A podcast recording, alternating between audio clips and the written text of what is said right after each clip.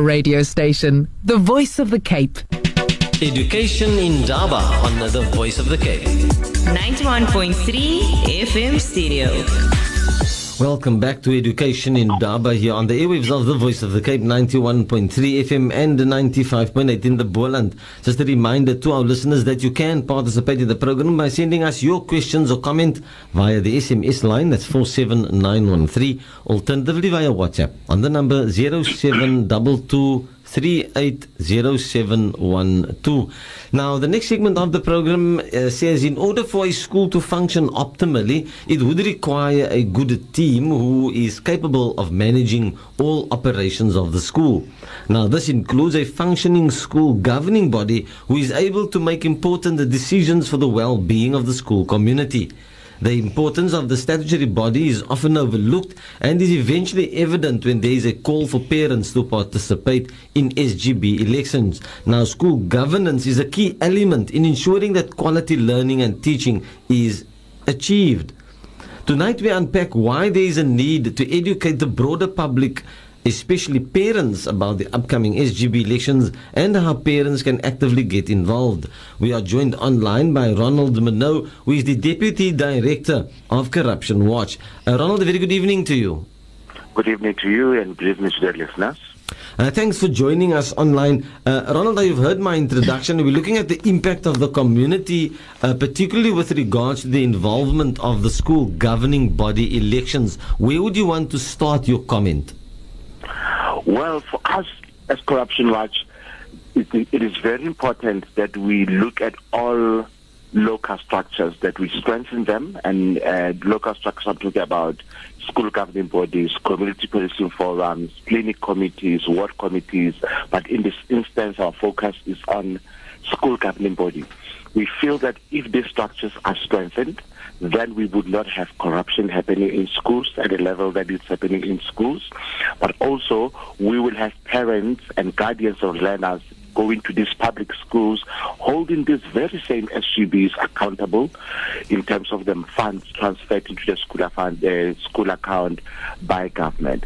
So it, it is a it is a ground zero of democracy. Actually, that is where democracy begins at a local structure, and that is why we're interested in this uh, in this process as corruption watch. Mm-hmm. Well, I'm going to allow Michael Yasira to maybe ask a question or comment. Uh, my, my question at this stage would be: Has there been many instances there, then of corruption with regards to school governing bodies?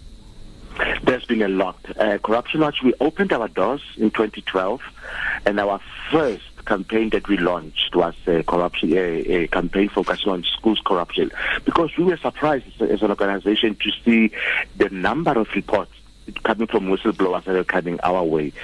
And they were the, the whistleblowers are reporting about financial mismanagement in schools, and our whistleblowers are mostly teachers because they are frustrated, uh, find that the school cannot fix, fix a, a a printer or cannot buy a printing paper. There are no chalks in schools, and that affects teaching and affects learners immediately. Uh, more, uh, other schools that are uh, on a school feeding scheme program, you find that that food doesn't reach them, the learner. They end up in the boot of a school principal, uh, the buying of textbooks, buying of furniture, fixing of broken windows in schools, appointment of principals.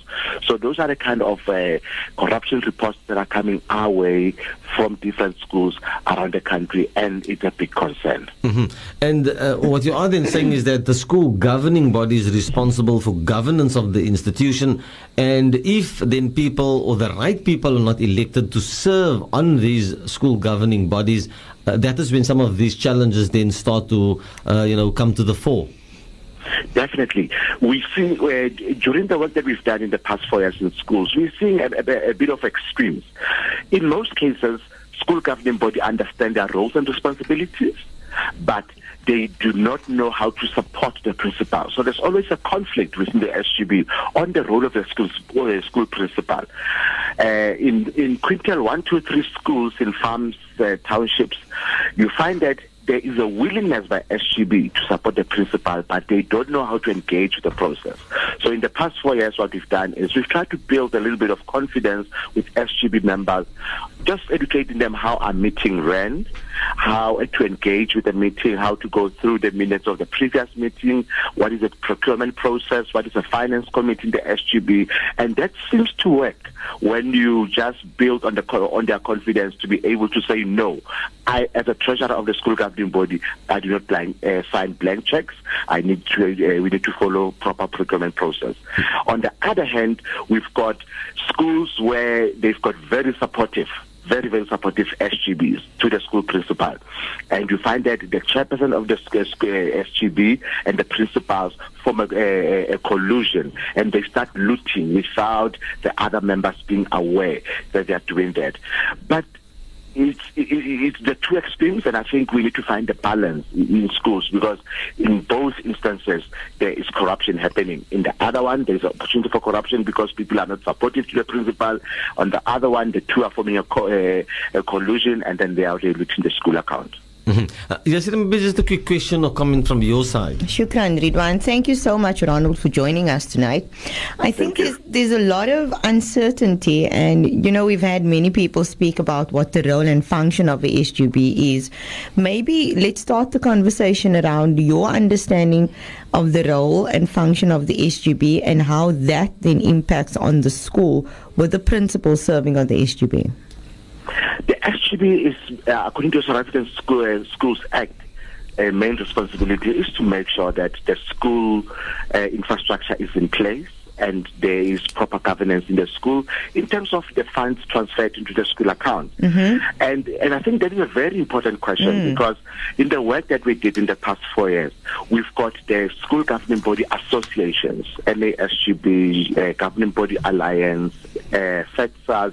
On the other hand, we've got a Department of of Basic Education, and as the middle uh, organization, which is an NGO, we find ourselves in a mediator position because in mm. most cases we see a conflict between these associations, which are representing school governing bodies, and the Department of Education. And we see this manifest itself through admission policies, mm, mm. through language policies, mm. through appointment policies. Definitely. Yeah.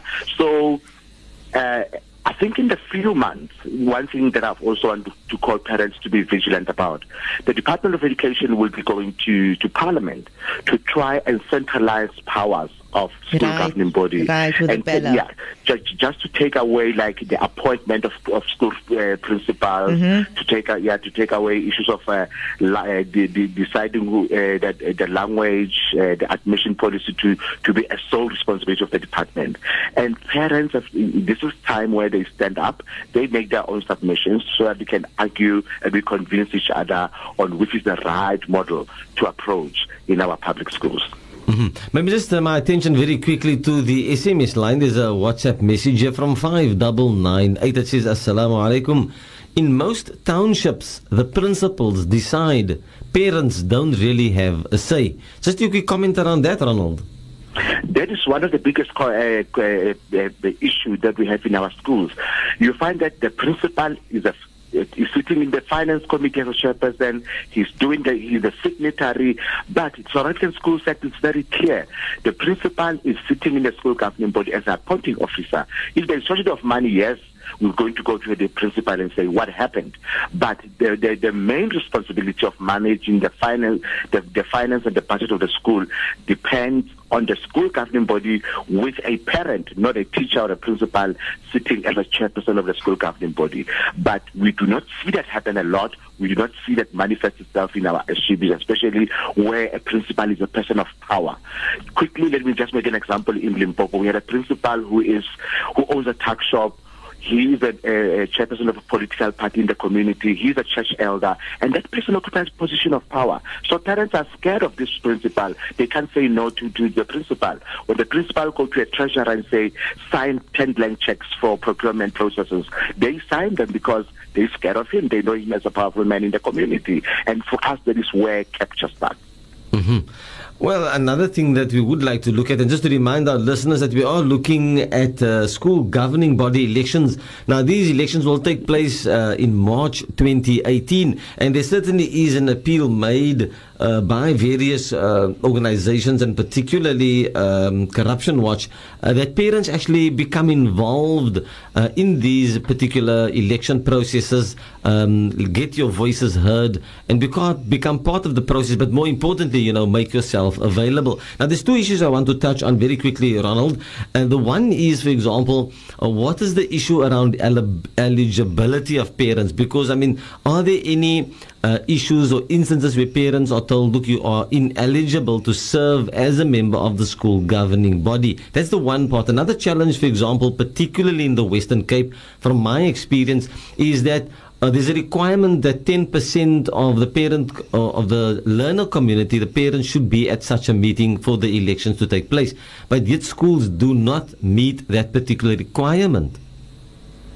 Okay, the first one, um, if I remember the, the first question, if you can remi- remind me what it was Just about. around the eligibility of parents. The eligibility. So I think the most important issue under eligibility is uh, who in the community is allowed to participate in the elections. So in the elections, we've got a voters' roll. In the voters' roll of the school governing body, uh, it's names of parents. So if you are not a parent or a guardian of a child in the school, you cannot participate in the process of elections. And that is very, very important because as Corruption Watch, what we see, you'll see there's a short video that we've just released. We've got people renting, literally renting children just to serve on the spot. If Ronald doesn't make it in a local political structure, Ronald uses the SGB to build a profile of his political uh, career. So I go to an SGB, which means I don't have the interest of learners at heart. All I have is my power. All I have is how I can make quick bucks uh, easy. And we see more and more people who serve on SGB are, are not people who are supposed to be there. But also on the SGB, if you are Ronald and you're qualified as a chartered accountant, as a lawyer, as a bookkeeper for your company, and you you, you find that your school doesn't have a person with those, skills, you can be co-opted to serve on the SGB without participating in the, elec- in the elections between March, uh, in the month of March. So other members, the SGB can sit down and say, you know what, we've got a lawyer in our community, and we need someone with a legal background to assist us with signing up, poli- drawing up policies and end and you can be invited by the SGB. So you are eligible to serve on the SGB, but you don't have the voting power. But there's also a section on the toolkit that we've, that we've published on our website, which we're going to, which we're printing and going to distribute to communities that talks about who is not eligible. So I think it's a matter of, as Corruption Watch, we're building this movement of public participation to say who can participate and who cannot participate. The second question, I think, is around uh, different regulations. Each province, unfortunately, with the Department of Education, has got regulations. And I know from the national, re- I'll give an example with the national regu- regulation. What happens with the national regulation is that for elections to go on in a school, during the nomination, uh, 15, per- 15 plus 1 of parents, and the 15 plus 1 parents is the national regulation uh, from the guidelines. 15 plus 1 of parents must be in the room. Now, the problem comes for Corruption Watch where uh, we think there's a, there, there's a gap in the law. If parents were supposed to be on the day of, of elections in the school were supposed to be 300 and there are 280 which means there's 20 missing it means they don't correct so elections cannot go on That's correct. because they don't form 15 plus 1. But now the school electoral officer must call another meeting in the next seven days, and in that meeting they don't have to correct. the challenge- problem for us. Yeah, because the- uh, sorry, Ronald, the challenge with what- that- what- hello? Uh, no, so I'm saying the challenge of that, Ronald, is that you'll find, for example, at the follow-up meeting, uh, that in fact you won't have 280 uh, people. you have six people coming. Do You see, that and is the those problem. people now are, can be SGB members, and that's an, a, an opportunity for corruption because it means the principal can make sure that only the people that he wants to work with come on the second meeting. And that is one thing that we want to challenge as an organization. Okay, Ronald, do stay on the line. That's Ronald uh, Deputy Director for Corruption Watch. We have now just also been joined in the studio by Mr. Noel Isaacs, who is the chairperson for the Western Cape Chamber of the Education Labour Relations Council. Noel, a very good evening to you. Evening, Radwan and Nasira. Uh, thanks for joining us. I mean, the topic that we're looking at is the issue around the impact of the community involvement during school governing body elections. Now, we know that SGB elections are taking place now, for example, during the month of March. Uh, your comment around this very quickly. Well, it's always a challenge because, um, as the gentleman now said, he spoke about the 15% for a, to attain a quorum. In fact, in the Western Cape, the the department has reduced that to 10%. To 10, that's what I said, 10, yeah. And even with 10%, at a lot of schools, you're going to have the situation where schools don't correct at the first attempt. hmm And that is a bit of a problem because where's the parent involvement? We always talk about parent involvement and parent must partner with the schools. But at a lot of schools, realistically, they're not going to get that quorum. hmm But one of the other thi- thing, issues that came up, and I'll give you an opportunity as well, is that Ronald was saying that corruption within school governing bodies, in fact, are very rife. And he's obviously speaking from a national perspective. He gave instances or examples of what's happening in Limpopo.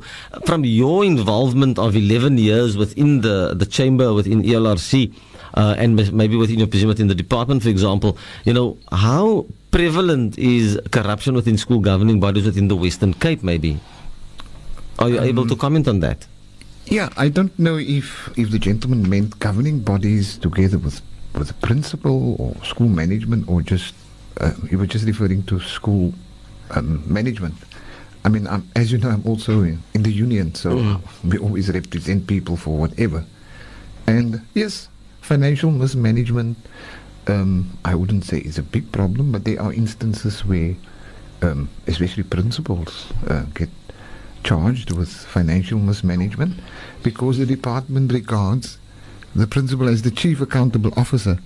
I cannot speak about corruption in general at governing body level. I'm not. I'm not au fait with with all Okay, before I, I give you over to Yashira for a quick question or comment, maybe just our congratulations on your re-election uh, for the 11th term as the chairperson for the Western Cape Chamber of the Education Labour Relations Council. Yashira, quick comment.